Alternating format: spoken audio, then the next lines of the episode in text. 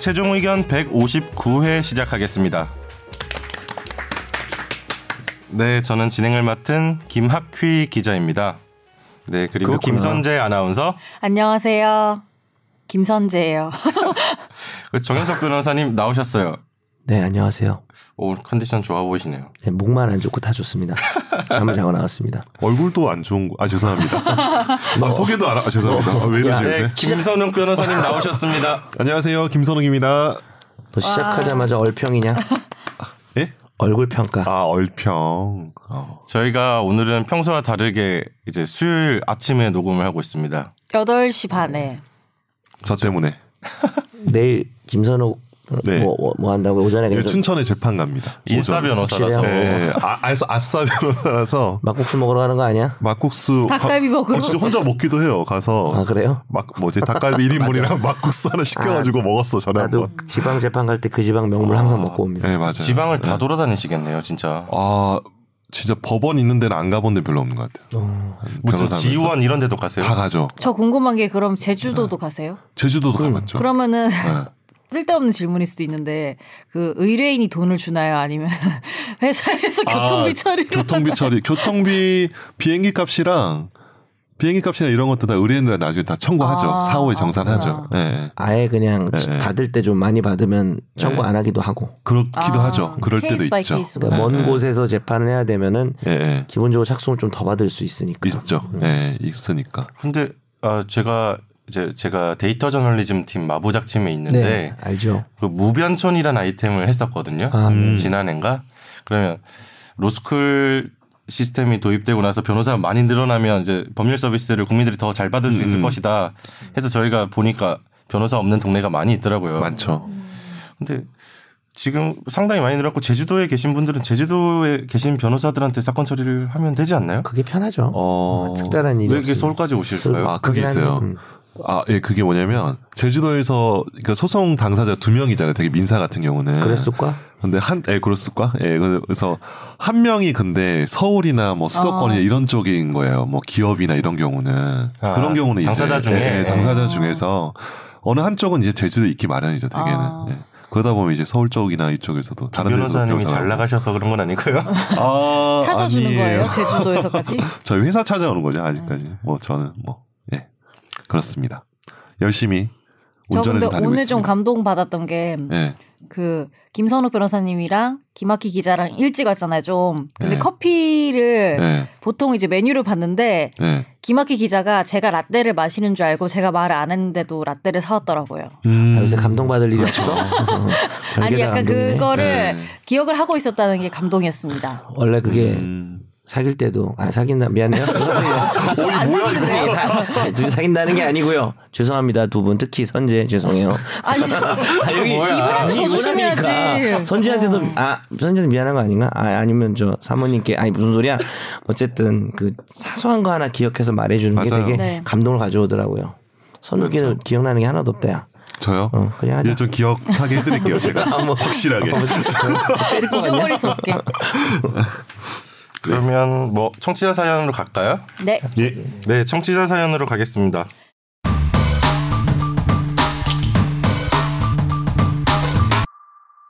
안녕하세요. 최종 의견팀 여러분 늘 재미있게 감사하게 듣고 있습니다. 특히 정현석 변호사님 드립은 사랑이래요. 와. 사사 사랑이래. 아 맞아 약간 주저하셨어. 어, 방송 처음부터 한 번도 빠지지 않고 듣고 있는 조용한 애청자 신또또롱또또입니다. 닉네임이 안 조용한데요? 어, 설마 무리 드릴 일이 있을까 했는데 질문을 드리게 됐습니다. 꽤 긴 시간 동안 파워블로거로 활동하던 지으 씨가 있습니다. 지읒지읒이 네, 이분은 블로그 자체 사업자 번호를 걸고 있으면서 바로 블로그에서 판매는 하지 않고 물건의 설명과 링크를 걸어서 다른 사업자 번호를 가진 다른 사이트에서 결제를 하게 해두었습니다. 현금 거래였고요. 저는 어, 11월 4일 물건을 구매하고 이체를 했고 어, 13일에 발송 예정 문자를 받고 16일에 발송 문자를 수신했는데 송장 번호는 계속 띄어져 있었습니다. 그런데 12월에 뭔가 이상하다 싶어서 확인을 해보니 계속 송장 번호만 떠 있고 CS 센터 전화는 없앴다고 블로그 내 안부 게시판을 통해서만 소통하겠다고 변경이 되어 있었습니다. 하지만 질문에 대한 답변은 어, 올라오지 않았습니다. 매일 검색을 하던 중 저 같은 피해자 중 한 분이 만든 카페를 발견했고 하나둘 모이기 시작해서 현재 가입 자는 190명 정도의 피해액이 2,318만 100원으로 집계되고 있습니다. 회원들은 각각 지역 경찰서를 통해서 진정서를 접수 중인데 이러던 중 피해자 중 가장 큰 금액을 보내신 분께 의정부 교도소에서 편지가 왔다고 합니다. 내용은 자신이 거기 있는 이유와 시간에 대한 설명은 하나도 없으며 죄송하고 피해에 대해서 편지를 보내주면 조치를 하겠다 정도였습니다. 논의를 해보니 업체 측 등에 의해서 이미 형사 처벌을 받는 게 아닌가. 그리고 어, 이 진정서 문제를 위해서 가명을 위해서 이런 편지를 보낸 게 아닌가 추측 중입니다. 형사처벌을 받더라도 민사소송이 들어가지 않는 이상 환불은 어렵다고 최종 의견에서도 말씀하신 것 같아서 현재는 단체 소송 이야기가 논의되고 있는 상태입니다. 법률 구조공단을 통하면 무료로 개인이 소송을 걸 수 있다고 들었는데 이 방법에 대한 설명과 어, 변호사 선임을 통한 단체 소송이 나은지 또 다른 방법은 없는지 알려주시면 감사하겠습니다. 음, 어떻게 하는 게 좋을까요? 제가 이거 파워 블로거 물건 판매 사기 상담을 제가 한 세 번 정도 해봤는데 아, 이게 금액이 정말 다양하잖아요. 예. 이게 요 요건은 그래도 이거 이분한테는 좀 되게 안 되긴 했는데 금액이 되게 적은 편이에요. 190명에 2,300만 원. 네. 이거 되게 적은 거고 제가 했던 거는 그 LG 전자 무슨 가전 제품을 자기가 뭐 싸게 구매해 주겠다 해 가지고 했- 해서 그럼 피해 금액이 몇 억이었어요. 어. 몇 억인데 이제 감옥을 갔죠 결국. 근데 요건은 2,300만 원은 아, 한 명당 예. 10몇만 원 꼴이네요. 그렇죠. 네. 예. 근데 굉장히 억울하시고 막 그렇게 할 것 같은데 먼저 지금 다른 사건 때문에 형사 사건이 있어서 지금 감옥에 계신 것 같거든요. 그 블루, 파워 블로거께서 지읒 네. 지읒 이응 씨께서 계신 것 같고 유명한 사람인가? 글쎄요 좀. 약간 유명한 조진웅밖에 안 떠오르는데요. 조진웅 조진웅 씨 죄송합니다. 아니 그냥 조진웅 씨 파워 블로거인가요? 아니 진짜 링이나 죄송합니다. 조진웅 씨 죄송합니다. 아 예. 저도 파워 블로거 되고 싶은데. 좀 웃기면 안 되는데 아 예. 이분은 맞아요. 전략한 음, 예 맞아요. 짜증 엄청 날 것 같아요. 음, 소액이랑 무시하고 이러니까. 아, 아니요. 아, 근데 이게 제가 왜 소액이고 말씀드리냐면은 이게 소액이면은 경찰서에서도 되게 신경을 안 쓰는 편이에요. 맞아요. 이게 피해 금액이 억이 넘어가야지 아, 이거 좀 크다 해서 그러니까 좀 과신하시고 거지. 그러니까 미리 미리 말씀드리는 거예요. 이게 상처받지 않으라고. 음. 정말 상처를 많이 받게 되거든요. 수사기관에서. 왜냐하면 이런 사건이 워낙 많으니까 또 피해자도 지금 벌써 이것만 해도 190명이잖아요. 음. 그러다 보니까 경찰서에서는 피해자가 많다고 하더라도 하나하나의 그 상처를 어루만지지 못해요. 그러다 보니까 워낙 현- 많으니까. 워낙 네. 많고 왜냐 면 이런 사건보다 더 많은 사건도 많고 하니까 그래서 먼저 좀 미리 말씀을 드리고 마음의 준비를 하라고 말씀드리고요. 그리고 법률구조공단을 통해서 소송을 할 수 있는데 그것도 요건이 엄격해요. 뭐냐면 이제 주로 기초생활수급자나 아니면 차상위 계층 을 위주로 무료로 법률 소송을 하고 되게 뭐 소득이 한 월 소득이 한 250만 원 정도 넘어가면은 아, 안 해줘요 무료로. 아. 왜냐면 이제 자기네들도 이제 그 법률구조공단도 변호사가 있거든요. 변호사 있지만 그 사람들의 그 한정된 자원을 그 좀 더 이렇게 가난한 사람들을 위해서 쓰기 때문에 그게 꼭 이제 무료로 소송이 가능하다라고 제가 말씀을 못 드리고 다만 이제 지금 피해자 카페에서 지금 같이 논의를 하시잖아요. 네. 네. 그렇다고 한다면 제가 보기에는 법, 이 정도 사건이면은 법률구조공단에서 좀 관심을 가져줄 수 있으니까 이 사건 피해 발생지, 그러니까 요 뭐 모르겠어요. 블로거가 어디가 주소지인지 모르겠는데 근데 이제 어제 원고가 여러 명이면 원고 주소지 하나로 해도 소송을 할수 있거든요. 그러니까 그 법률구조공단 아무 곳이나 가셔가지고 상담을 하셔서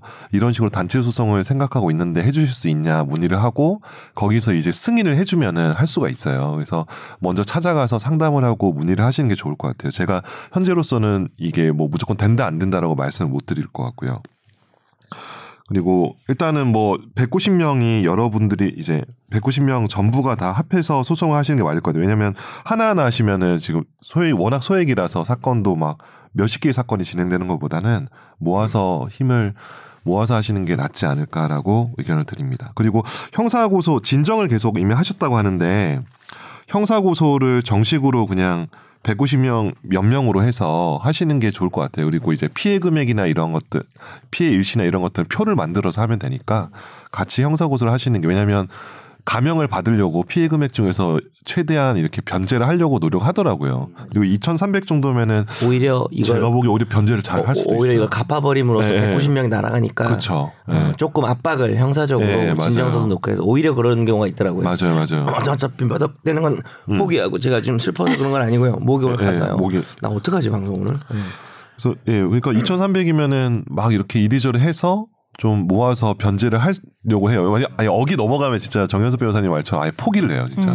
아예 그나 그냥 감옥 갈게 하는데. 그러니까 이게 오히려 유리한 면도 있는 게 유리한 면도 있어요. 190명이나 되는데 음. 2,300이니까 음. 그냥 갚아버릴 어떻게든. 갚으려는 노력을 할 수 있다. 이 그렇죠. 현재 이 형사 사람은- 고소를 음. 들어가면 네. 현재 이 나쁜 놈의 재산과 건수와 금액이 얼마인지 모르겠지만 네, 총. 그건 모르겠으나. 네. 벌떼같이 달려드려야죠. 네. 근데 이거 민사 소송을 만약에 변호사 선임을 해서 한다고 하면 음, 음. 선임료가 더 나오지 않을까요? 어, 그러니까 2,300이면 그러니까 대략적인 서초동 견적을 말씀드려 이런 거 얘기해도 되잖아요. 네. 그죠? 제가 보기에는 변호사가 이게 단체 소송이다 보니까 정리할 게 많잖아요. 막 다 190명 다 연락도 해야 하니까 애매해. 와 이거는 그러니까 피해 금액은 적지만 아 적다 그러니까 그러니까 통상적으로 아, 그러니까 상대적으로 알겠죠. 상대적으로. 예, 예.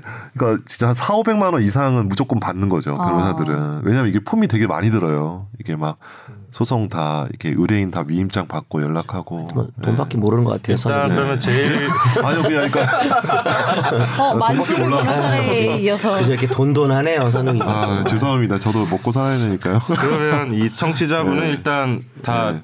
190명이 의기투합해서 형사 네. 고소를 하시는 게 좋겠다. 저는 좀 더 그게 더 그래서 현실적인 방법이 압박을 해서 아닐까. 예, 예. 그이 블로거가 네. 변제할 수 있도록 예. 변호사 없이는 힘들까? 난 힘들겠지. 근데 벼, 근데 저는 형사 고소는 고소장은 워낙 서식이나 이런 것도 많으니까. 그건 혼자 하면 돼. 그건 같이 하면 되지 모여서. 예, 표만 잘 만들면 단체장 이런 사람이 여기서. 그렇죠. 고소 정도는 그냥 변호인 선임 없어도 괜찮을 것 같아요. 예, 개인적으로 고소 그 경찰서에 고소하시는 분들 음. 변호사 없이 하는 거 많이 봤어요. 많이 보셨죠. 그러니까 다 그- 접수가 되더라고요. 내 말은 민사. 민사. 아 민사요? 누구 하기 좀 어려울 것 같긴 해. 민사는 선정 당사자 지정해서 하면은 아 근데 이게 민사는 또 절차가 있으니까 그래도 일단 변호사- 법률구조공단 찾아가셔서 네, 상담을 먼저 게 제일 좋아요. 게 변호사 말한 선정 당사자는 이 중에 한 명을 한 명이나 두명 이렇게 네. 대표로 어 이렇게 여러 사람이 걸려 있을 때는 어, 마- 한, 한 마을이 뭐 환경 오염됐다 이랬을 네. 때 변호사 없이 이렇게 조금 법을 좀 아는 분들이 이렇게 할 수도 있어요. 그럼 다 출석할 필요 없으니까 음. 그런 제도가 있습니다. 네. 아 근데 좀 짜증 난다 그렇죠? 아 이게 네. 더 짜증 나지. 이거 몇만 원 때문에 어떻게 안 할 수도 없고. 씨. 음. 정말 예. 화가 많이 나죠. 왜냐하면 이게 신뢰를 했잖아요. 근데 그 배신감 때문에 더 화가 나거든요. 형사. 고소하고 네. 변제해 주는 게 제일 깔끔할 것 그렇죠, 같아요. 맞아요. 예. 근데 네. 너는 이런 일 있으면 어때? 나는 이런 거 있으면 그냥 넘어가거든. 하, 이런 피해를 보면 아 이런 피해요. 엄청 짜증 나는데 내 시간과 노력이 드는 문제. 그게 너무 싫어가지고. 어, 어, 나는 어떻게든 해결하려는 식인데. 그래요? 그럼 내일 좀 해줄래요? 네, 저는 안 하기 아, 싫어요. 좀 잘못된 거 있다 있으면 그냥 일단 잡고 가고 싶은 아, 욕구가 그래요? 있어요. 그러니까. 왜냐하면 잘 안 잊어지는 거야. 그게. 그런 사람 나한테 정신적인 지나서. 피해가 오잖아 계속. 그런 사람 치고는 저한테 아직 별로 조치를 취한 게 없네요. 제가 잘못한 모으고 게 있대요. 많. 잘못한 단체 아, 소속, 모아서 하는 단체 소속. 아, 적립금 들고 아니, 모으듯이. 단체가 사람이 많은 게 아니라 건 건이 많은. 건, 건도 많고 사람도 많고 그래요? 모으고 다- 있대. 당신도 가입했어? 네, 다음 사연 넘어가겠습니다. 네. 안녕하세요. 제가 전셋집 두 개를 얻어서 살고 있습니다. 하나는 와이프 명이고 하나는 제 명이 두 집인데요. 최근 2년 계약이 종료할 때쯤 해서 와이프 집은 보증금을 올려달라 했고 제 집은 변동 없이 2년 동안 더 살기로 했습니다. 증액된 집은 기존 계약서 아래 빈 공간에 새로운 보증금과 계약 기간과 계약일을 표시해서 쌍방 도장을 찍어서 재계약서를 작성했으며 이 계약서로 확정일자를 새로 받았습니다. 그때 동사무소 직원에게 어, 금액 변동 없이 구두상으로 2년 더 살기로 한 집도 확정 일자를 받아야 하는지 물었더니 이 확정 일자 기존의 확정 일자가 2년 동안 유효하기 때문에 새로 계약서를 받아서 확정 일자를 받아야 한다고 했습니다. 이미 기존 계약 종료일은 그냥 지내고 있는데 어, 다시 주인에게 연락해서 같은 내용으로 계약서를 써달라고 하기 약간 귀찮음을 유발할 것 같아 네이버를 찾아보니 확정일자에 대해서 여러 의견이 있어서 확실하게 하고 싶은데요. 구두상 동일한 금액 조건으로 기간만 연장한 경우에 확정일자를 새로 받아야 하는지, 그럴 때 계약 내용이 새롭게 작성된 계약서가 필요한 것인지, 저는 지금 어떻게 해야 하는지 알려주세요. 이게 어, 일단 확정일자 왜 받는지를 알아야 될 것 같아요. 그죠? 그 우리가 전세라고 해도 이제 다 임대차인데 법적으로는 그 주인집에 전세권 등기를 하지 않는 이상 뭐 전세로 하든 월세로 하든 임대차인데 그 임대차는 두 가지가 중요합니다. 하나는 대항력, 하나는 확정일자. 대항력은 들어가 살면서 전입신고만 하면 대항력이 생기고요. 대항력은 무슨 의미냐면 집주인이 100번을 바뀌어도 내가 2년 계약 기간 동안은 주인이 바뀔 때마다 어서 오세요. 새로운 임대인 이렇게 맞이하면 돼요. 네. 어, 자동적으로 사람들이 임대인이 되는 거고 쫓겨나지 않는 권리가 대항력이고요. 확정일자는 이것을 갖춘 걸 전제로 계약서에 확정일자까지 찍어 놓으면 그 날짜가 내가 나중에 보증금을 우선해서 받을 수 있는 기준이 됩니다. 그래서 집에 우리가 들어갈 때 저당권이 잡혀 있는 집에 들어가면 나중에 보증금을 혹시 못 받게 됐을 때 이 집을 경매하게 되면 저당권자가 먼저 받 아가니까 그쵸. 내가 보증금 회수를 못하는 경우가 생겨서 깨끗한 집에 내가 어, 지- 집 시가가 한 5억대, 그다음에 보증금이 한 3억대요. 그리고 시가가 5억에서 별로 안 떨어질 것 같으면 3억을 안심하고 줘도 깨끗한 집이고 확정일자를 내가 제일 먼저 받아놓으면 혹시 못 받게 됐을 때 경매하면은 무조건 제일 먼저 받아가니까. 자 그러면 갱신할 땐 어떻게 되느냐? 그 등기부를 무조건 보셔야 됩니다. 그래서 그 사이에 그 사이에 들어온 저당권자가 있을 수도 있잖아요. 또 떼봐야 돼. 어. 근데 다시 확정일자를 안 받아도 예전에 받아놓은 게 있기 때문에 그 사이에 들어온 건 상관이 원래 없어요. 근데 갱신하면서 보증금을 올리면 내 보증금 3억이었는데 1억 더 올려서 4억이 되면 그때 확정일자를 다시 받으라는 이유가 4억을 위한 확정일자는 그때 생기는 거니까 아, 어, 사- 변동이 생겼을 때. 그쵸. 3억까지는 어차피 받아놨기 때문에 그 사이에 저당권자가 몇 명이 들어와도 내가 받는데 증액으로 추가로 집주인한테 줄 때 확정일자를 받으면 그 추가 1억은 내 갱신 확정일자보다 먼저 들어온 저당권자 등등보다는 내가 지거든요. 그래서 뭐 이렇게 말할 수도 있는 거죠. 심지어 저당권자가 그 사이에 많이 들어와 있다. 근데 보증금 올려달라. 그러면 나 이거 올려주면 이거 저당권자 때문에 못 받는 거 아니냐. 어, 못 올려주겠다. 그럴 수 있죠. 그럼 나가라. 미안하다. 아, 뭐 하여튼 어떻게 될지 모르겠지만 어, 그런 의미가 있다는 거 좀 알려드리고요. 확정일자 유효 기간은 없어요?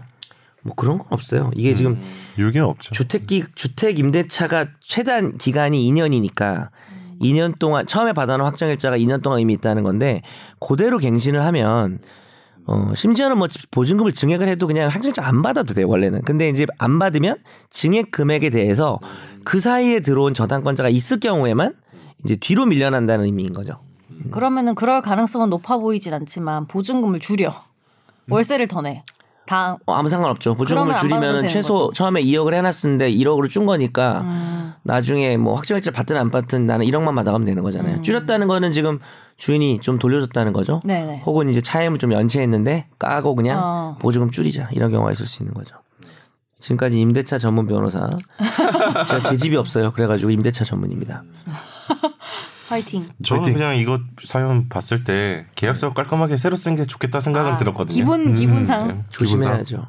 심지어 그런 적도 있어요. 이거 하나 또 예시인데 집 내가 내가 3, 3년이 2년이 남았어. 근데 집주인이 바뀐 거야. 음. 근데 이미 대항력을 받, 받아놨으니 받아놨으니까 그냥 이상 2년 지내면 돼. 근데 이 사람이 방금 김학기 기자처럼 아 그냥 새롭게 씁시다. 계약서 완전히 새로 쓰고 음. 어 완전히 그냥 새로 했다가 어그그 사이에 있었던 어떤 다른 어 권리자들보다 예. 뒤로 밀려난 경우가 어 있었어요. 오히려. 그래서 갱신으로 하는 게 좋아요. 아. 기존의 나의 어떤 처음부터 취득한 기득권을 잃지 않으려면 완전히 새로 했다가 예, 새로운 임대차로 봐서 뒤로 아. 밀려난 케이스도 있어요. 오히려 그게 중요하네. 그렇죠. 특히 이거는 임대인이 사람이 바뀌었으니까 아, 새로 씁시다 이럴 수 있잖아요. 네, 조심할 필요가 있습니다. 음. 네. 그러면 이제 화제의 판결로 넘어가겠습니다.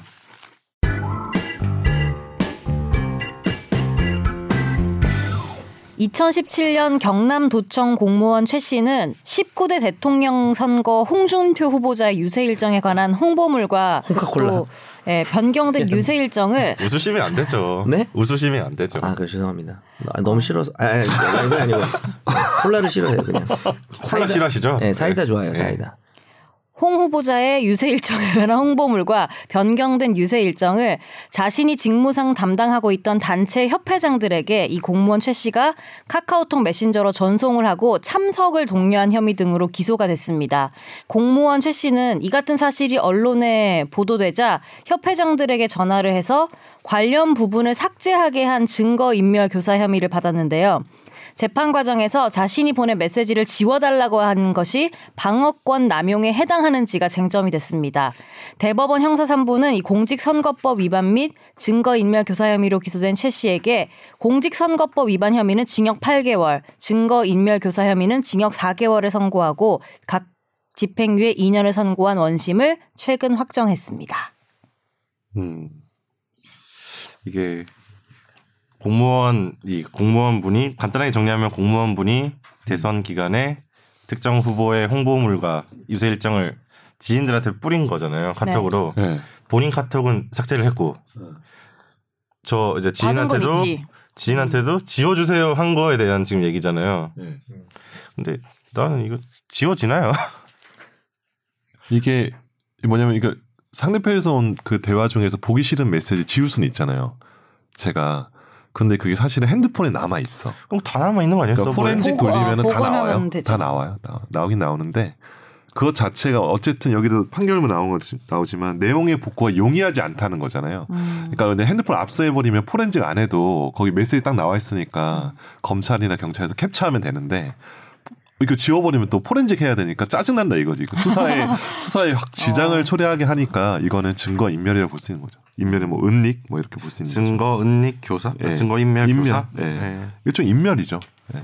그러니까 뭐 의도를 조금 보는 것 같아요, 그죠? 실제로는 찾을 수는 있긴 한데 전 어쨌든 장애를 만드는 거잖아요. 지금 그 조사함에 있어서 그 그러다 보니까 그런 거는 이제 방어권이라는 게 피고인이 당연히 있는데 함부로 썼다. 뭐 이래서 방어권도 하면 차원인 것 같습니다. 그러니까 본인 카톡을 지운 거는 가능한 거죠. 가능하죠. 왜냐하면 자기 범죄를 덮으려고 무슨 짓을 못 해요. 근데 그것까지는 처벌을 안 하는 거지. 보다 엄밀히 말하면 어, 어. 남의 폰에 있는 자기 걸 지워도 괜찮아요.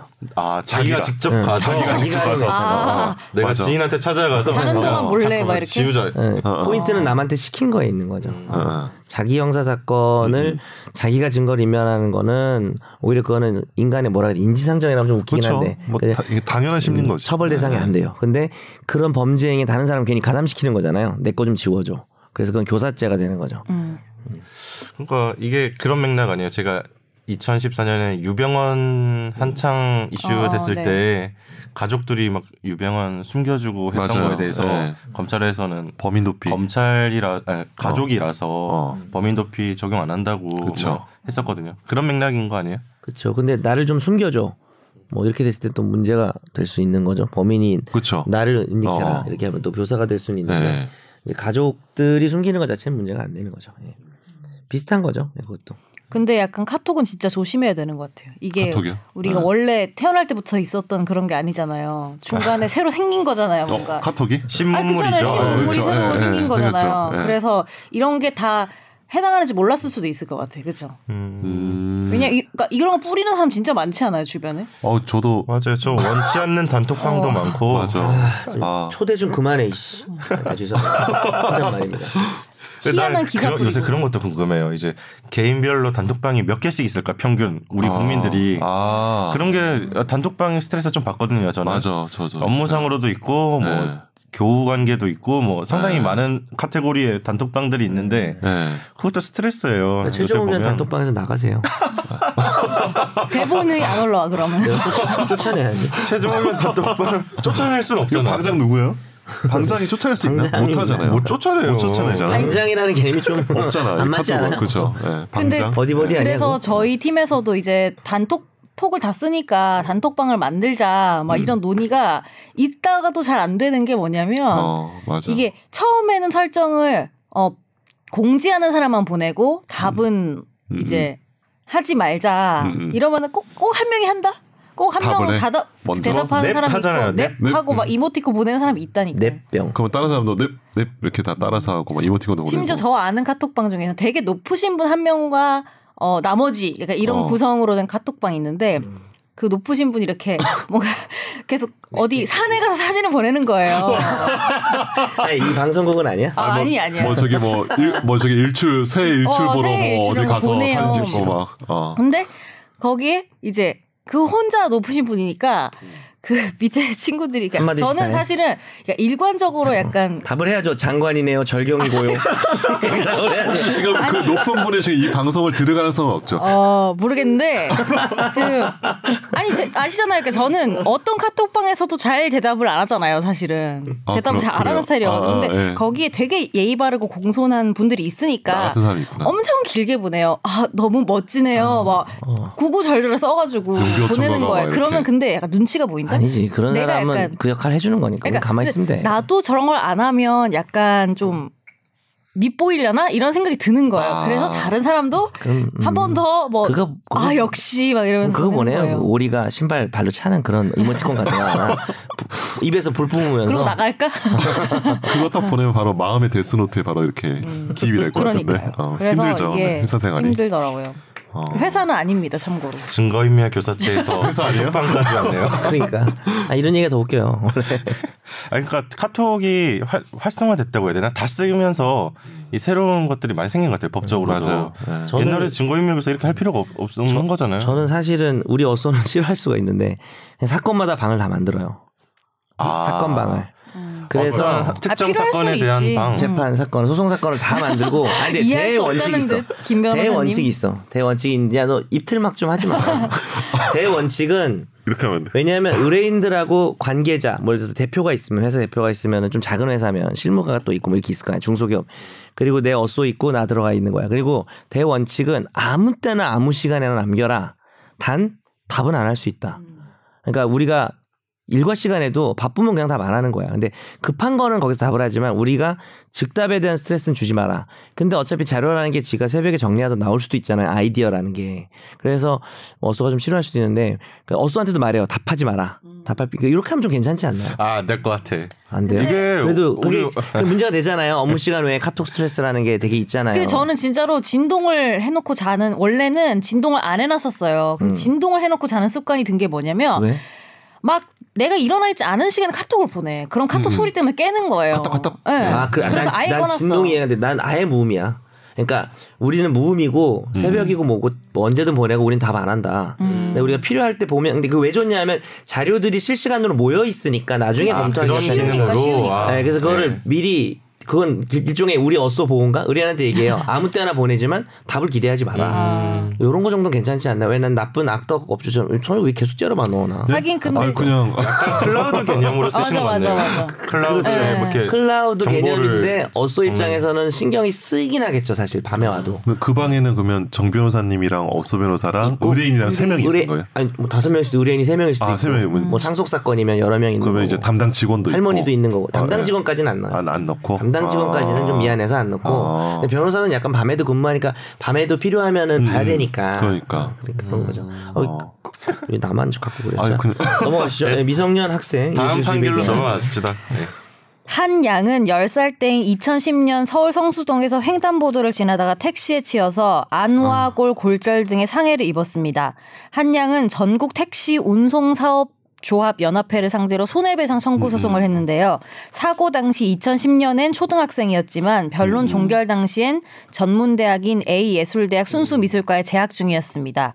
1심에선 학생과 미취학 아동에 대한 일실 수입, 사고가 없었을 때 얻을 수 있는 수입, 이 일실 수입의 산정 기준을 도시 일용 노임으로 한 기존 대법원의 판결에 따라서 피고는 2,900여만 원을 배상하라고 판결했습니다. 하지만 2심에선 통계청이 조사하는 학력별 통계 소득 자료를 적용해서 성별을 구분하지 않고 진학률에 의해서 가중 평균한 학력별 전 경력 통계 소득의 액수를 일시 수입의 기준으로 삼아야 한다는 내용의 새 기준을 제시했습니다. 어, 즉 미성년자나 학생에 대한 일시 수입을 도시 일용 노임 상당액만 인정하는 것은 어, 장래 기대 가능성을 무시하는 결과를 초래하므로 학력별 임금 평균을 내서 정해야 한다는 판결이 나온 건데요. 어, 이 손해배상 청구 소송 항소심에서는 피고가 3,270여만 원을 지급하라면서 원고 일부 승소로 판결했습니다. 2,900만 원에서 3,270만 원이 된 거예요. 이게 대법원 판례는 아직까지 저 도시 일용 노임인 거죠. 그렇죠. 그런 걸로 알고 있어요. 그쵸 원칙적으로 원칙적으로 예. 아 이런 사건 보면 항상 판결을 많이 봤었는데 과거에 맞아 별제 계산하는 게 나오더라고요. 네. 다 다 똑같네 이런 느낌이 항상 들긴 했었거든요. 네. 이게 다르게 그러니까 종합적으로 판단해서 다르게 해야 하지 않을까 배상액을 문제는 그거죠. 그 사람이 지금 이미 취업을 했으면 받고 있는 급여가 있으니까 그게 또 급여가 앞으로 인상될 것을 계산해서 어, 할 수가 있는데 취업을 안 한 상태다. 미성년이거나 학생인 경우는 사실 뭐 그냥 무조건 취업을 안 했으니까 백수네. 이런 이런 마인드죠 사실은 백수니까 옛날에 이제 고시 공부할 때 그런 농담 많이 했어요. 그래서 우리가 뭐 고시를 붙으면은 조금 수입이 당연히 많이 늘 수 있잖아요. 근데 아직 고시생일 때는 몸을 조심해라. 어, 고시생 아. 상태에서 사고가 나면 네가 아무리 공부를 많이 했어도 그냥 백수다. 음. 그래서 도시 일용 노임으로 슬퍼. 어, 받는 그런 게 맞는 거죠 사실은. 그 원칙은 그러하죠. 근데 뭐 김 변호사님 이런 사건 해보지 않았나요? 예, 저희 너무 짜여진 대화인가? 아니 아니. 오다가 들어가지고 어 갑자기 아 예. 아, 정말 해봤나요 그런 사건을? 아 해봤습니다. 아, 네. 예. 알겠습니다. 넘어가시죠. 아 그분은 뭐냐면 외국인이었고 한국에서 버스에 치여서 돌아가셨어요. 외국인이라고 외국인인데 대학생이야. 근데 미술 쪽을 전공한 대학생이고 돌아가셨는데 결국 대법원까지 가고 막 이렇게 했는데 그것도 많이 인정이 안 됐어요. 근데 그거는 그때는 그 일용직으로는 안그 되고 정도까지는 아니고. 아니고 좀 더 쳐줬어요. 왜냐면 미국에서 이 정도 그 아티스트로서 어느 정도 이렇게 어, 우리가 자료 엄청 냈죠. 자료 내 가지고 법원에서 좀 많이 인정해줬어요. 그러니까 이 판결 이전에도 몇몇 하급심 판결에서는 있긴 있죠. 있긴 네. 있죠. 근데 점점점 그런 게 네. 늘어나죠. 근데 요건은 그 아이가 다쳤을 때가 이제 10살. 10살이었다는 게 되게 아마 재판부의 고민이었, 아. 고민이지 않았을까. 왜냐면 그 10살 때는 어떻게 될지 모르잖아요. 향후에 어떻게 클지. 왜냐면 백수가 될 수도 있고, 뭐, 스티브 잡스처럼 엄청 대박이 나서, 그죠? 크게 잘 볼 수도 있는 무한한 가능성이 있는 건데, 아 일실 수입 설명 조금 하긴 해야 되겠다. 일실 수입이 뭐냐면 이제 사고로 다치거나 하면 이 사람이 한 달에 만약에 한 300 벌던 근로자야. 근데 뭐 다리가 좀 다쳐가지고 이 근로 관련해가지고 노동 능력이 상실률을 계산을 해요. 그래가지고 한 20% 정도 상실이면은 500에서 20%까지는 못 받는 거잖아요. 그러니까 그게 이 사고 가해자 너 때문에 내가 그 급여가 줄었다라고 시- 생각하시면 쉬워요. 그러려면 이 사람이 받는 급여가 많은 사람일수록 뭐 한 달에 천만 원씩 받던 사람이면은 노동력 30%면 한 달에 300씩 300만 손해 보는 거예요. 그거 원. 음, 음. 내가 가동 연한이라 그래서 내가 근로를 할 수 있는 나이까지 계산하고 물론 이제 중간 이자 뺍니다. 왜냐하면 일찍 주는 거니까 네. 어, 앞으로 벌 돈을 그래가지고 하는 거니까 엄청나게 급 금액이 달라질 수 있는 거라서 어, 결국은 얘가 지금 현재 노임이 얼마인지를 계산하는 게 중요한 거죠. 근데 일을 하고 있지 않으면 노임이 그냥 쉽게 말하면 노가다라 그래야 되나요? 하여튼 도시, 도시 일용 노임. 도시 일용 일용직. 예, 그걸로 계산을 최소한이 되니까 큰 사고를 당하고도 뭐 큰 돈을 받지 못하는 거죠. 근데 아마 그 김 변호사도 그렇고 이 친구도 그렇고 오히려 미술하고 이러니까 음, 음. 더 자기 어떤 아티스트라고 하는 게 꼭 나이가 없잖아요. 애매한가? 어. 어. 그러니까 오히려 아니 인정이 좀 더 된 것 같고 아. 만약에 뭐 공부를 되게 잘해. 얘가 뭐 100% 서울대 가래야. 음. 그러면 뭐 우리 사회에서는 서울대 가면 좀 돈을 잘 벌 수 있다 뭐 그런 게 있을 수 있는데 그럼 개뿔 소용 없는 거죠. 공부를 뭐 잘한다고 해도 그뭐 그걸 어디다 써먹어. 나온 분이 어. 얘기하네. 근데 미술은 그 뭔가 예술 분야이기 때문에 그 아까 그런 게 있던 거 퍼포먼스가 있었던 거죠. 그분이 음, 했던 음, 네, 있어요. 그걸 낸 네. 거잖아요. 그 전에 그러니까 작업했던 게 있어서. 그러니까 학생인데 뭔가 뭐 무슨 개인전 이런 것도 열었나 미국에서? 뭐그 그런 것도. 하고 뭐 많이 활동도 많이 하고 어. 뭐 인터넷에 자기 음. 뭐 작업도 올리고. 작업도 하고 뭐 판매도 하고 막 이랬던 거 같아요. 그러니까 기억에. 그런 예, 거는 예. 좀 의미가 있잖아. 근데 음. 공부를 잘하는 거는 예를 들자면 음, 음. 뭐 써먹을 게 없는 거지 사실. 음, 그거 자체만으로 그렇죠. 근데 저 1등 그러면은. 나 뭐. 궁금한 게 여기서 진학률에 의해서 가중 평균한 뭐 이런 말 나오잖아요. 기준에서 그렇죠. 예.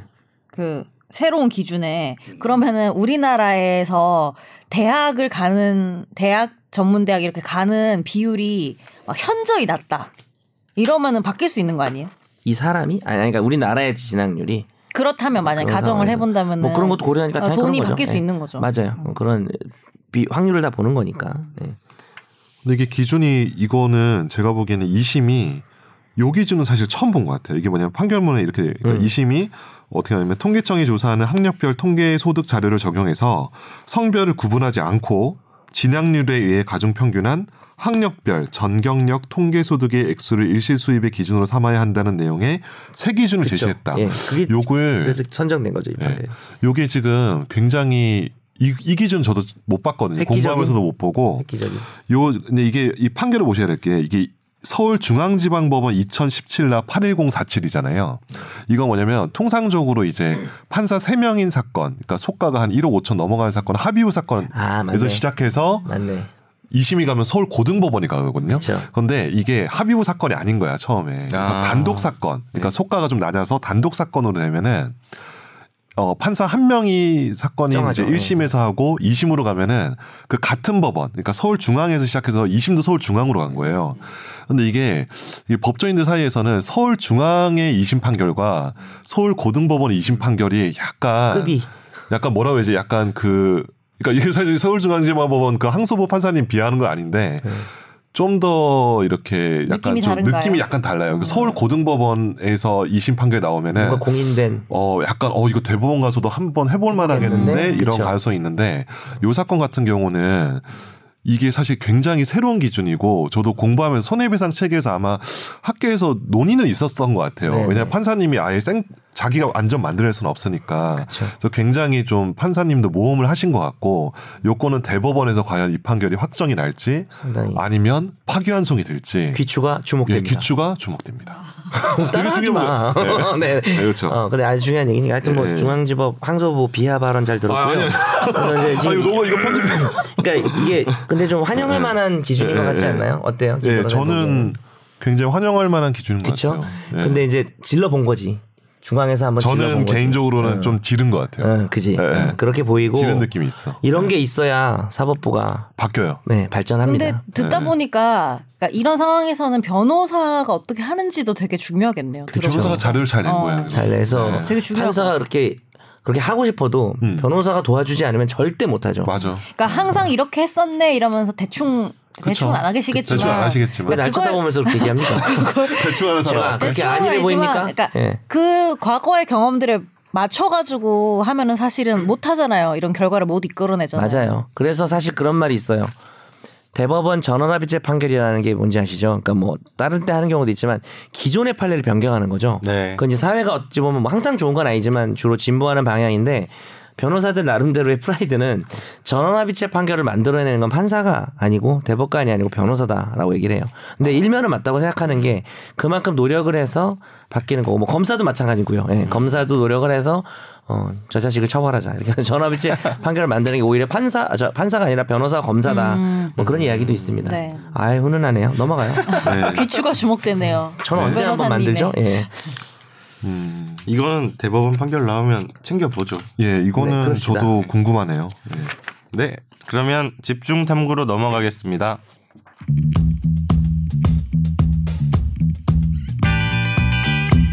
네, 이번 주 집중 탐구는 김선욱 변호사님이 준비하셨어요. 대본도 네? 직접 썼죠. 좀 많이 추가 됐는데? 예. 이 주제가 뭐죠? 주제는 이제 곧 내일 검찰에 소환되실 양승태 전 대법관과 아 방송이 금요일 날 나가니까 어, 아, 오늘이 맞네, 맞네. 아, 이미 이미 나오셨네요. 아니, 금요일 영시. 금요일 0시에 나가니까 방송 나갈 때는 아직도 나가지 아, 않으셨고. 근데 금요일 나오셔서 그 시간에 조사 받을 수도 있어요. 아 그러니까 밤새 금요일 0시에 네, 나가면 방송이 나가고 네, 그렇죠. 금요일 오전 9시 반에 양승태 대법관이 아, 진짜? 금요일이었어요? 거죠. 네, 금요일입니다. 목요일이 아니고 아, 오늘 11일. 9일이구나. 오늘이- 오늘이 수요일. 그러니까 오늘은 아, 9일이고 헷갈렸습니다. 네. 예. 아무튼 이번 주 예, 예. 금요일에 양승태 나오실. 전 대법원장님이 중앙지검 포토라인에 서십니다. 드디어라고 하는 게 맞을까요?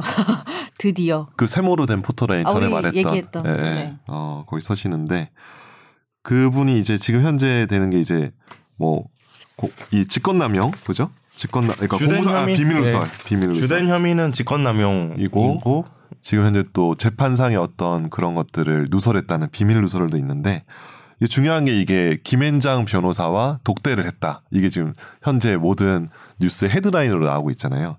그게 강제징용 판결.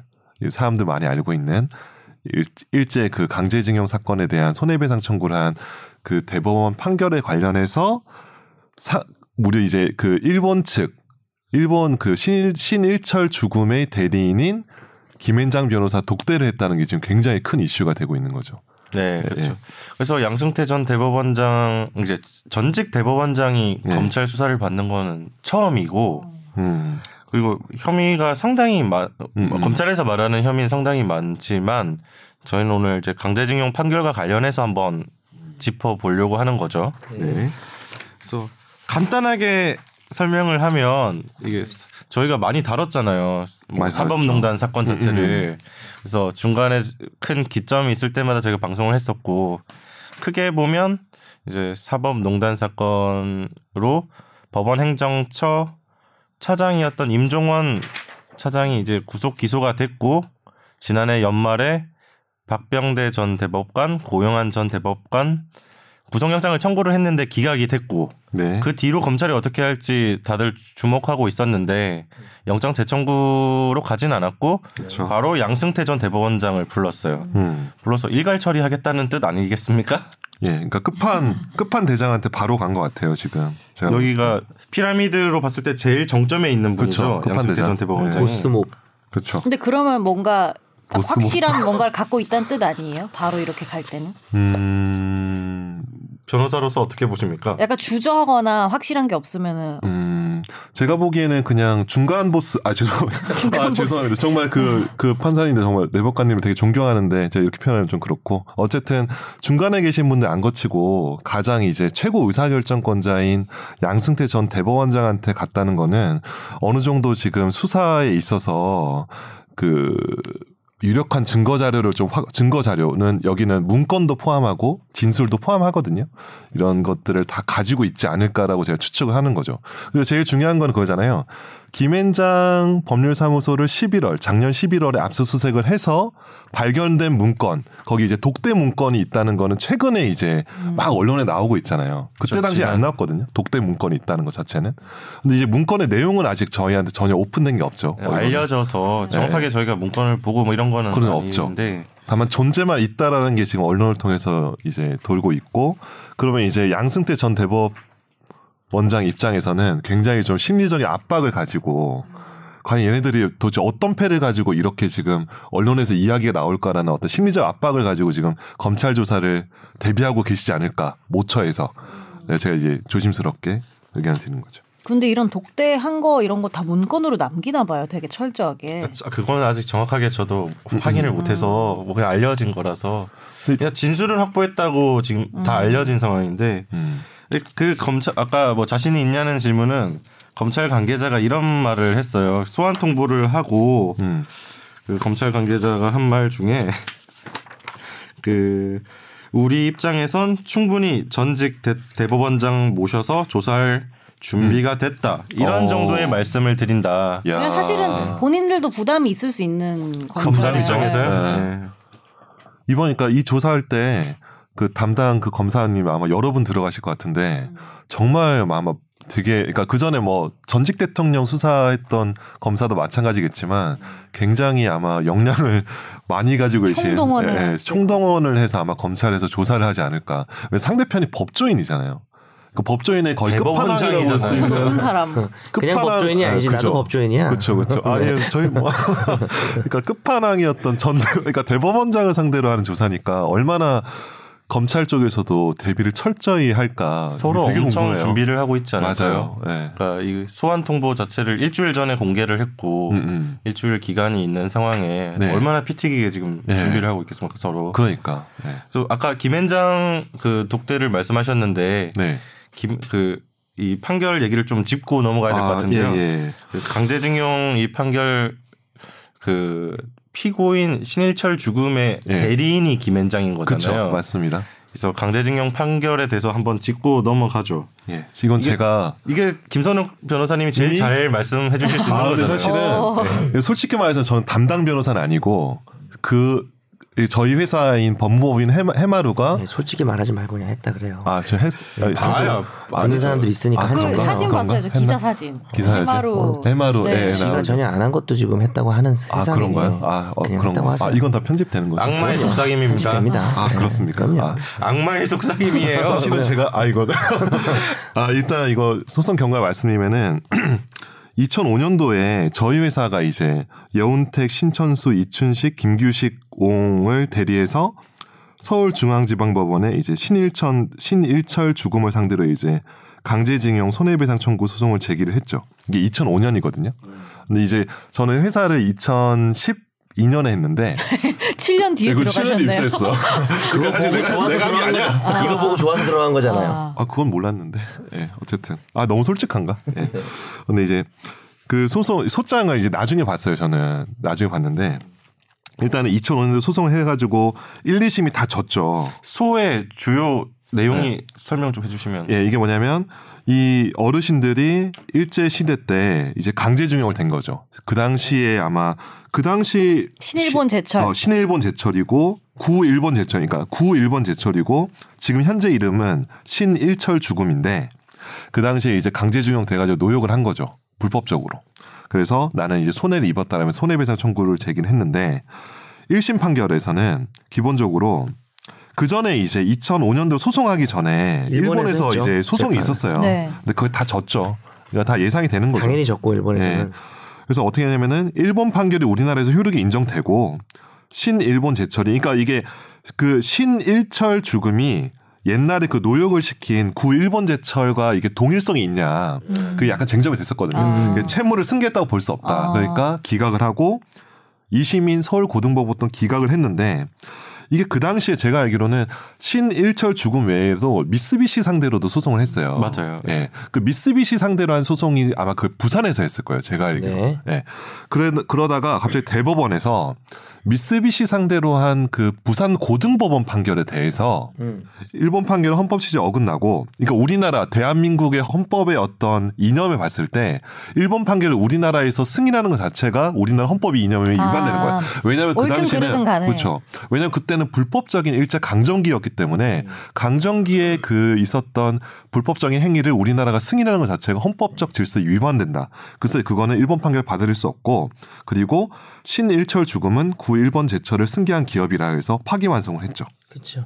이게 뭐 잠깐 설명하면 꼭 이런 일본과 우리나라 사이 사건이 아니더라도 음. 각 나라별로 법원이 있고 판결이 나올 거 같, 있을 거 아니에요. 그쵸, 예. 아, 예. 저 얘기하지 말까요? 목이 너무 이상한데. 아니요. 그래서 아, 하세요. 근데 이제 똑같은 당사자가 해외에서 외국에서 받은 판결이 우리나라에 효력이 있냐라는 이슈가 있어요 원래. 음. 그게 이제 외국 재판의 승인이라고 하는 문제예요.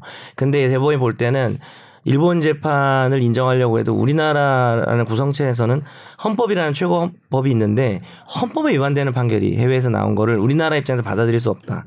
어, 승인을 안 하겠다라고 하는 음. 그렇죠. 거죠. 그 어, 원심. 근데 이제 아까 헷갈리, 헷갈리셨다는 부분이 이제 부산지 고법인지 서울 고법인지 좀 헷갈리신 거죠. 서울 서울. 이게 아닌가? 서울 고법, 부산 고법. 예. 근데 이게 하여튼 관할이 달라요. 예, 예. 그러니까 사건에 두 개가 있었고 두 개가 관할이. 예, 예, 예. 네, 관할이 좀 헷갈려서 그건 뭐 중요한 건 아니니까. 네, 어쨌든 그래서 2012년 5월 24일에 이 대법원에서 1, 2심 판결을 전격적으로 뒤집는 나 우리 헌법 질서가 얼마 이렇게 딱 해서 이제 지른 거죠. 파기환송하고 파기환송했죠. 돌려보내- 돌려보낸? 돌려보냈죠. 7년 걸렸네요. 7년 걸렸죠.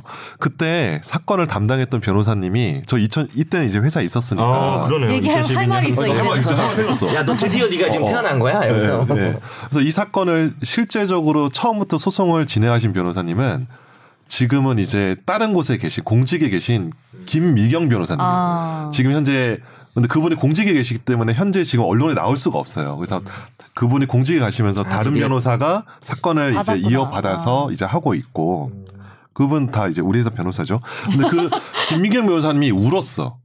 아, 이 판결 나오고 나서. 어, 그거 되게 중요한 사실은 그런 거좀 얘기해 주세요. 아, 진짜 왜냐면 정말 네. 울었어요. 네. 왜냐면 정말 그 8년, 7년 동안 소송하면서 주변에서 수많은 어떤 그 법정에서도 이제 모르겠어요. 법정에서도 뭐 약간 싫은 소리 들으셨을 거고. 수모라면 수모랄 수도 그렇죠. 있는.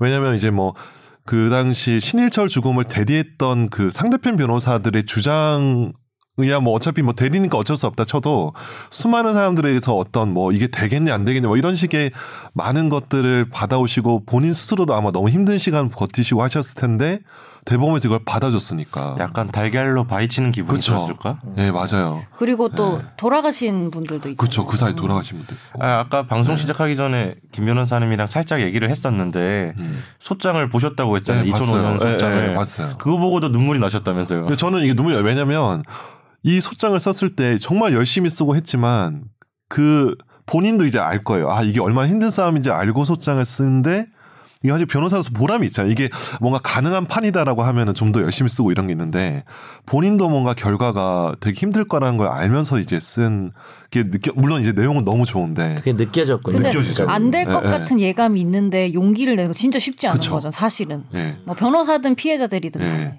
그래서 김민경 변호사님이 이제 실제적인 소송 나가시고 하셨지만 실제적으로 이 소송 총괄하신 변호사님은 장완익 변호사님이라고 그분도 이제 그 어떤 저희 우리 한국의 과거사 사건 이런 쪽에서 굉장히 많이 활달 그러니까 활달하게 이제 활동을 하신 분인데 그분이 이제 두 분이 중심이 돼서 소송하신 거죠. 그 2012년 5월달에 이 대법원 파기환송 판결이 났을 때는 해피엔딩으로 끝나는 줄 알았죠. 알았죠. 네. 2012년이네요. 그때는. 네. 하고 이제 그 다음에 파기환송돼서 네. 고등법원으로 내려가서 고등법원이 이제 대법원 따르면 되니까 이제 1억씩 이렇게 배상해라라고 음. 이제 판결 한- 나왔는데 한 명당 한 명당 1억씩. 1억씩. 뭐 지연 손해금도 있겠지만 2013년 7월에 이제 고법에서 이제 네 번째 판 네 번째 판결이라고 하면 그렇죠. 네 번째 판결이죠. 네. 네.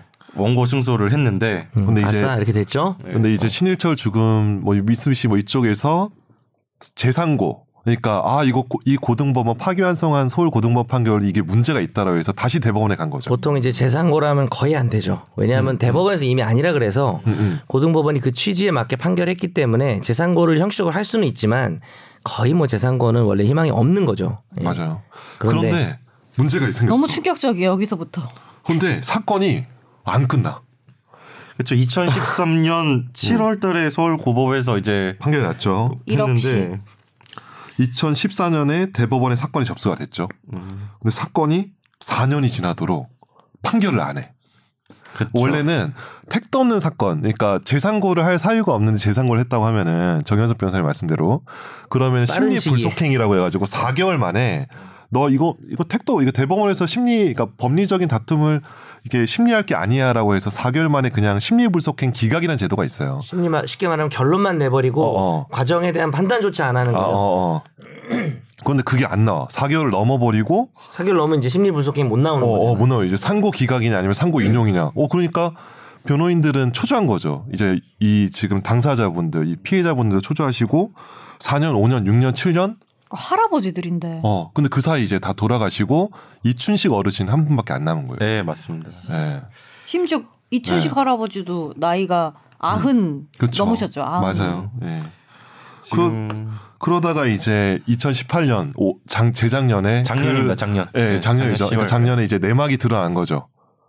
이게 왜 이거 미뤄지는 과정에서 외교부와 뭐 수많은 어떤 이- 청와대와 예, 그치. 외교부가 예, 예. 등장하고 네. 뭐 양승태 전 대법원장 예, 예. 계속 등장하시고 예. 김앤장까지 예. 신일철 죽음의 대리인 김앤장까지 네, 네. 드러나는데 드러나니까? 검찰에서는 네. 여기서 모종의 음. 그 재판 거래가 있었다는 거래 있었다는 것을 의심을 하고 있는 의심을 거죠. 하고 그러다 이제 2018년 7월에 작년 7월에 갑자기 대법원에서 전원합의체 회부를 해버려요.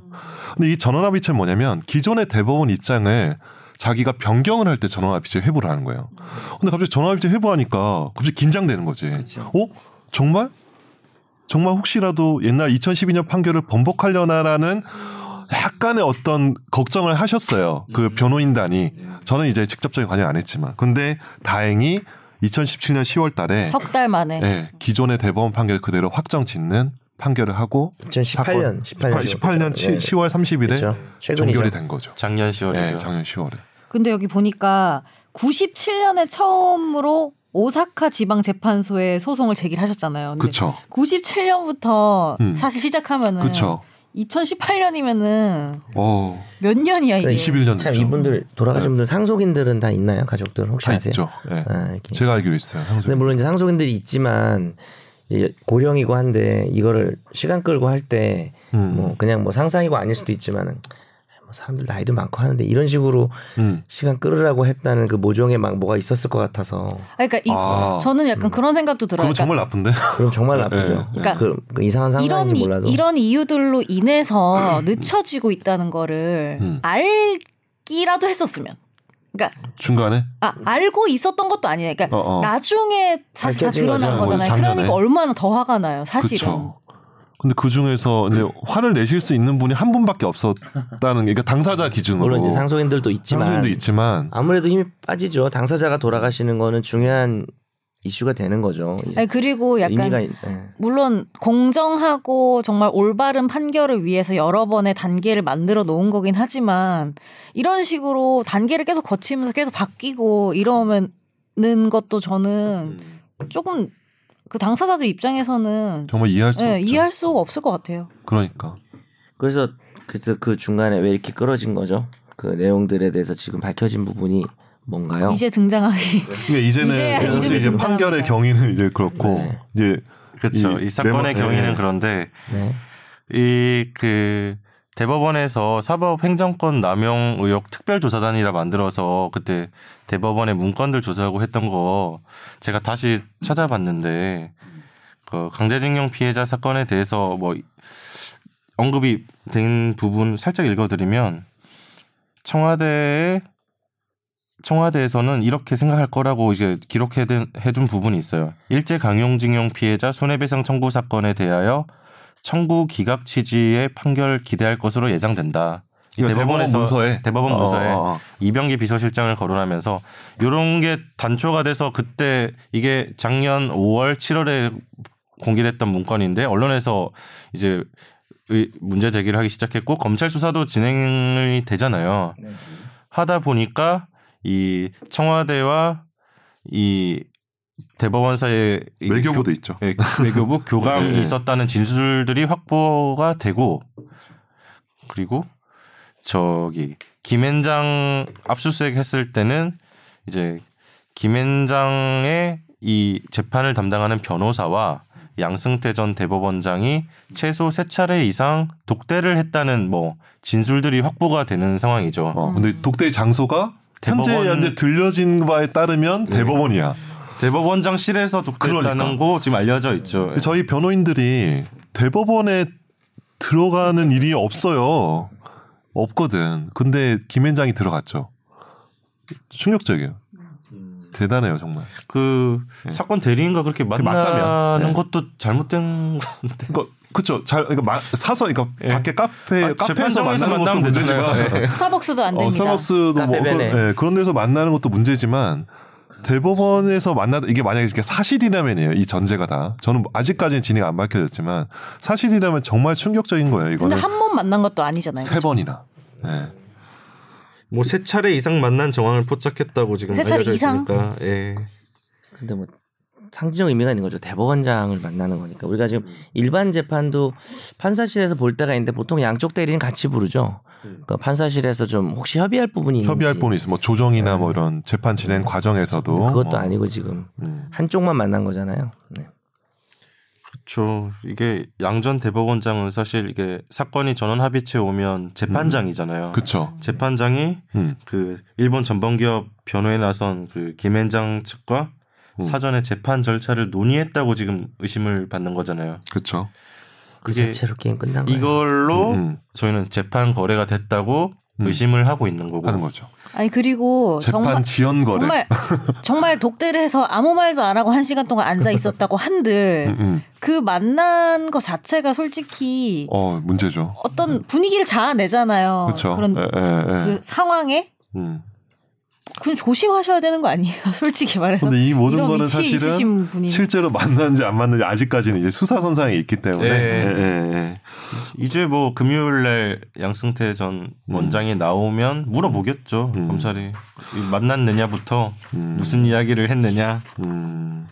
그래서 지금 이게 이게 간단하게 이거 그 당시 뭔데 왜 대법원이 이걸 가지고 외교부와 청와대와 뭐 김앤장 만나는지를 좀 약간 설명을 드리면 이게 법원에서는 법관 해외 파견을 막 보내거든요. 법관 해외 연수 같은 거 이게 보내는데 이제 그 당시에 이게 이명박 정부 때 2012년도까지는 이명박 정부였잖아요. 근데 이명박 정부 때 해외 파견 법관 자리가 이게 중단이 됐나 봐. 아마 뭐 네. 외교부에서 아마 뭐 괜찮다고 할 수도 있죠. 외교부에서 다른데 외교부에 뭐 섭외를 해가지고 자리 만들고 이런 것들이 뭐 어떤지 모르겠지만 그 법관장을 찾아서 이제 판사들 해외 연수를 많이 보내려고 사활을 걸던 시기였는데 그러니까 외교부의 협조가 필요했다는 거죠. 그래서 그 당시 이제 2013년 9월 이게 언론 보도 그냥 읽어 드린 거예요.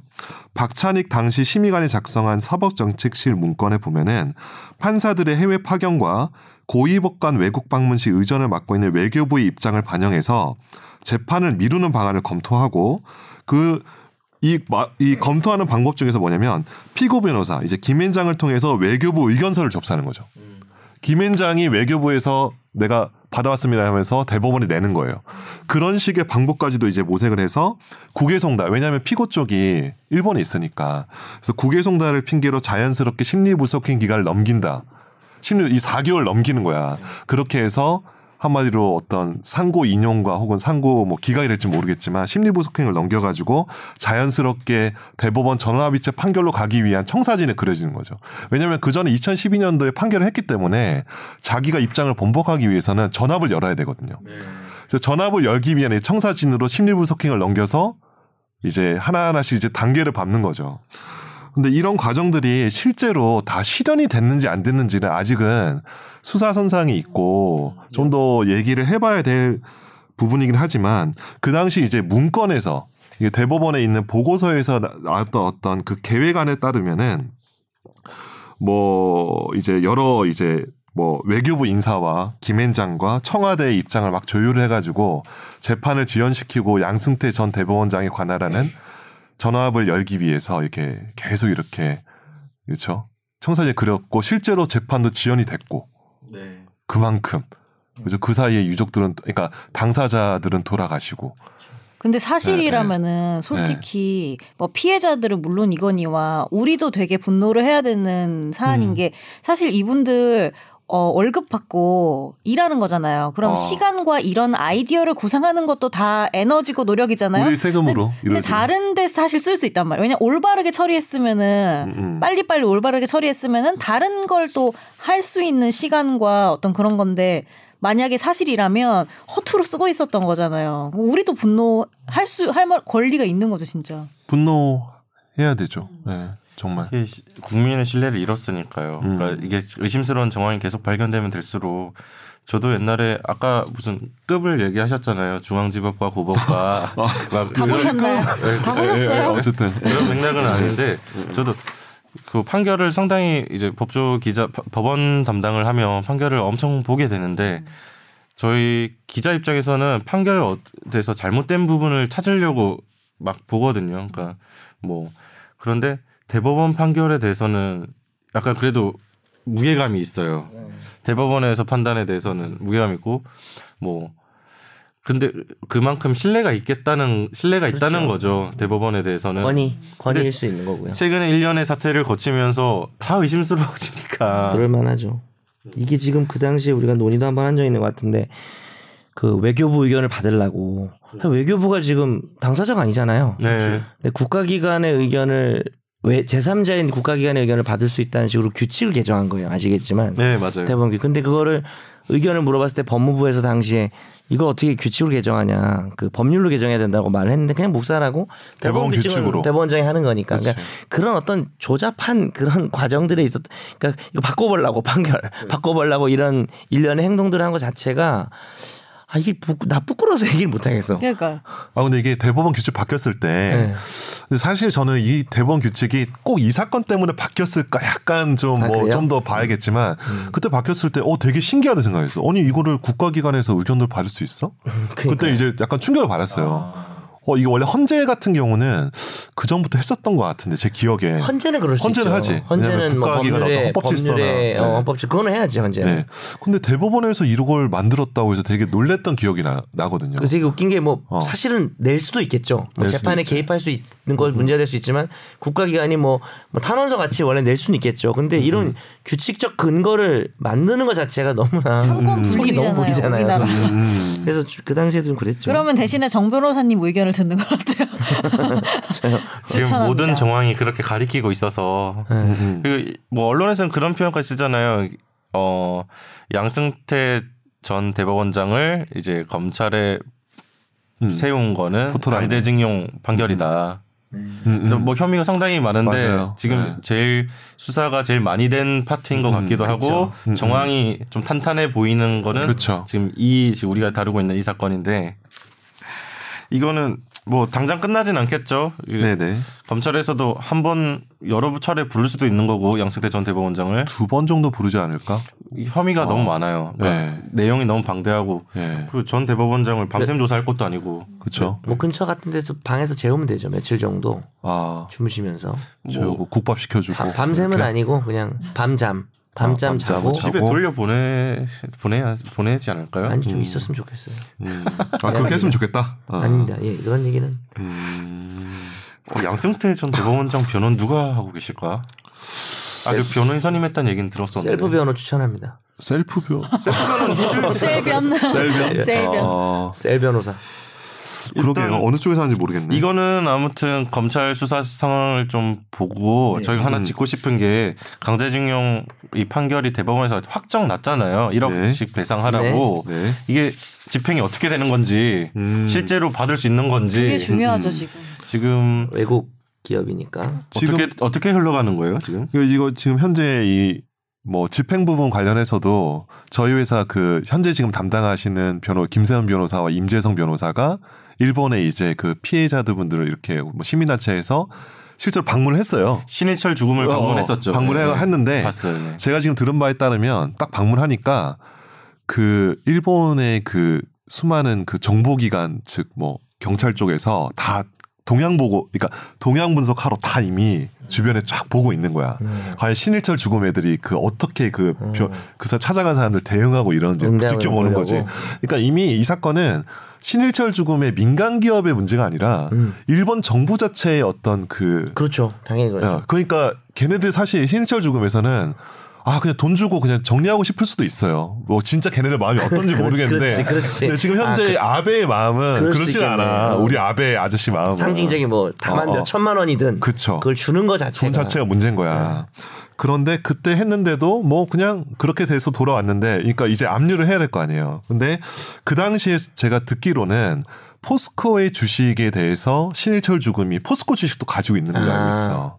그래서 이거를 압류를 하자. 왜냐면 포스코 주식 비싸니까 상장 주식이기도 하니까 어. 했는데 이거는 이게 문제가 뭐냐면 우리나라 주식 시장이 아니고 이게 미국에서 이렇게 좀 거래된 주식이라서 압류가 좀 어려울 거다라는 얘기를 제가 들었거든요. 거기까지 들었군요. 그래서 지금 오늘 밤 어젯밤에 그러니까 아니 정확히는 말해서는 화요일 밤에 그 포항 지원에서 압류를 받아줬죠. 그러니까 어디에 받아줬냐면 거기에 정확하게 이제 소송 대리인들이 고- 공식 입장을 냈는데 이제 압류 대상 재산은 신일철 죽음이 소유한 주식회사 P&R의 주식이다. 이건 포스코와의 합작회사예요. 네, 그렇죠. 네, 네. 신일철 죽음은 P&R의 주식 30%에 해당하는 뭐 234만여 주를 소유한 것으로 파악하고 있다. 그래서 여기에 대한 압류 신청을 했고 어. 법원이 받아줬어. 받아줬죠 압류 네, 신청을. 네. 그거 그러면서 이 변호인단 설명은 그거 아닌가요? 그러니까 압류 신청을 했지만 매각 신청을 하지 않았다. 음, 음. 이건 협상할 어, 거다. 협상할 여지를 남겨두기 그러니까 위함이다. 압박하는 네. 용도도 있는 거고 네. 뭐안 되면 그냥 근데 이게 압류했다고 해서 당장 받을 수 있는 건 아니잖아요. 그러니까 결국은 이제 그거를 주식을 매각 막 경매하는 것처럼 매각을 해가지고 이제 그 매각 대금이 이제 법원에 쭉 들어오면은 거기서 이제 가져가는 거죠. 있죠. 네. 네. 근데 그거를 할지 안 할지는 제가 한번 회사 가서 한번 물어보고 오늘은 정말 범보인 해- 해마루의 예. 날이었네요. 예.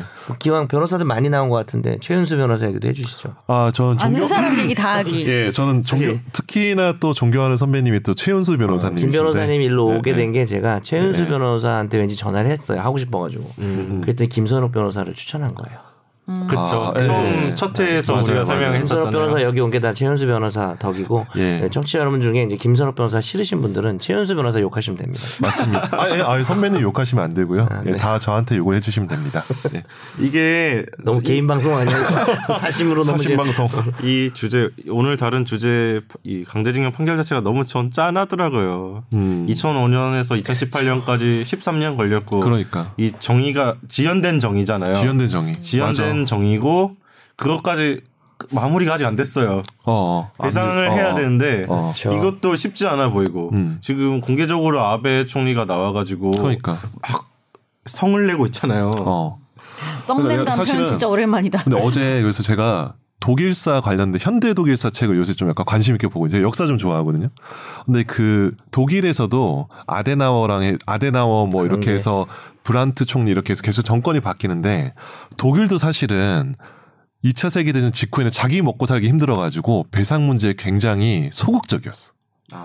우리가 알고 있는 독일도. 근데 나중에 3인당의 브란트 총리가 이제 집권을 하고 나서 그 유명한 짤 있잖아요. 아, 죄송합니다. 그 유명한 사진. 그 폴란드의 그 강제 수용소 그 기념비 앞에서 허나만 하고 이렇게 딱 돌아가는 일정이었는데 갑자기 무릎을 꿇고 울었잖아요. 그래서 울고 그때 이제부터 이제 독일에서 그, 그 당시 피해 계기가 입었던 그쵸. 동유럽 각국의 뭐 체코, 헝가리 뭐 이런 식으로 다 배상을 해주기 시작했거든요. 멋있네요. 이름은 약간 세제 이름 같은데 브란트 브란트, 총리. 브란트. 네. 근데 깨끗하게.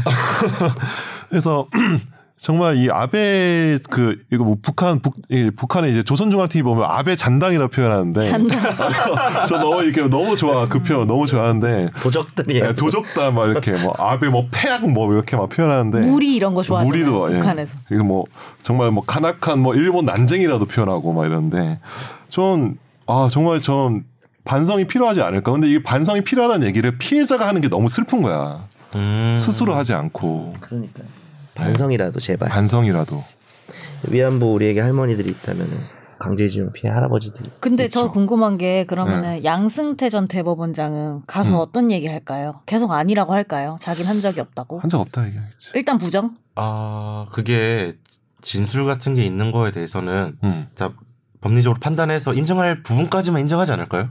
최소한으로. 그걸 다 부정하면 어떡해. 하- 만난 적 없다. 막 독대한 적그 없다. 진술이 막 여러 적 명이. 진술이 확보가 돼 있는 상황이라면 어. 그 다 어느 법적으로 자기가 음, 음. 유리한 만큼만 인정하지 않을까요? 아 내가 당사자라면 그럴 것 근데 같은데. 보통 이제 검찰에서는 일단 다 부인해요. 일단은 부인. 만약에 뭐 일반 일단 사건하고 부인. 같이 비유하는 게 좀 그렇긴 한데 수사기관에서 부인했다가 그러니까 이런 말도 해도 되나? 수사기관에서 부인하고 정 안 되겠으면 법원 가서 인정해도 반성하는 게 되거든요. 음, 그것도 우리 반성이 판사가 되지. 보통 너 왜 수사기관에서 반성 안 해? 이러진 않거든요. 아니 좀 좋은 거 알려준다. 심지어 안. 들으실 거예요, 그분은. 아니 그러니까 그, 아, 그분이 아니라 일반인들한테 아, 못 듣겠다. 어차피. 수사기관에서도 쫄려가지고 다 인정해야 되는. 근데 오히려 그러다가 불명확한 부분에서 사람들이 좀 오- 인정을 해버렸다가 나중에 바꿀 수가 없는 경우가 있긴 하니까. 그럼 일단 부정 다 하는 거예요. 근데 분명히 조사할 때 그 전에 참고인 진술 다 받아놓은 거 조서 들이밀면서 조사할 거거든요. 그러겠죠. 일단 부인하면 에, 에, 에. 들이밀겠죠. 어 이거 인정하십니까? 어, 뭐 모르는데 뭐 아래 아래에서 있지 뭐 저는 모릅니다 하면은 이렇게 이렇게 진술하는데 이제 진술 조서 갖다 대면서 조사하고 근데 어떤 진술 조서를 들이밀지까지도 다 예상하고 있을 거예요 지금. 그러니까 지금. 서로 막 패를 막 다 예상하고 그러겠죠. 굉장히 서로 얼마나. 철저히 준비하겠어요. 그 정도는 다 그러니까 기억이 안 난다는 말도 많이 이런. 거는 기억이 안 난다. 기억이 안 난다. 이런 거는 중계해야 되는 거 아니에요? 어떤 중- 조사 과정을 조사 과정이요. 어, 나 진짜 보고 싶다. 아, 저는 사실 심지어 아, 그 변호인을 매년 동석할 수 있잖아요. 진짜 한번 보고 싶어. 어떻게 조사하는 그래서 변호하시려고. 아, 변호, 아, 변호, 그러니까 난 지켜만 볼게. 난 이게 양승태 지켜보려고. 피의자 네. 아, 피의자 선임계를 내세요. 선임계 근데 저희 가서 낼 수는 없죠. 네. 아니, 저는 그냥 지켜만 보려고. 네. 예, 어떻게 양- 말하는지. 양승태 전 대법원장의 수사는 저희가 계속 지켜보고요. 네. 강제징용 판결은 아무튼 판결상으로는 다 마무리가 됐는데 음. 그 집행까지 좀잘 됐으면 좋겠습니다. 네, 그 맞습니다. 이춘식 할아버지가 음, 음.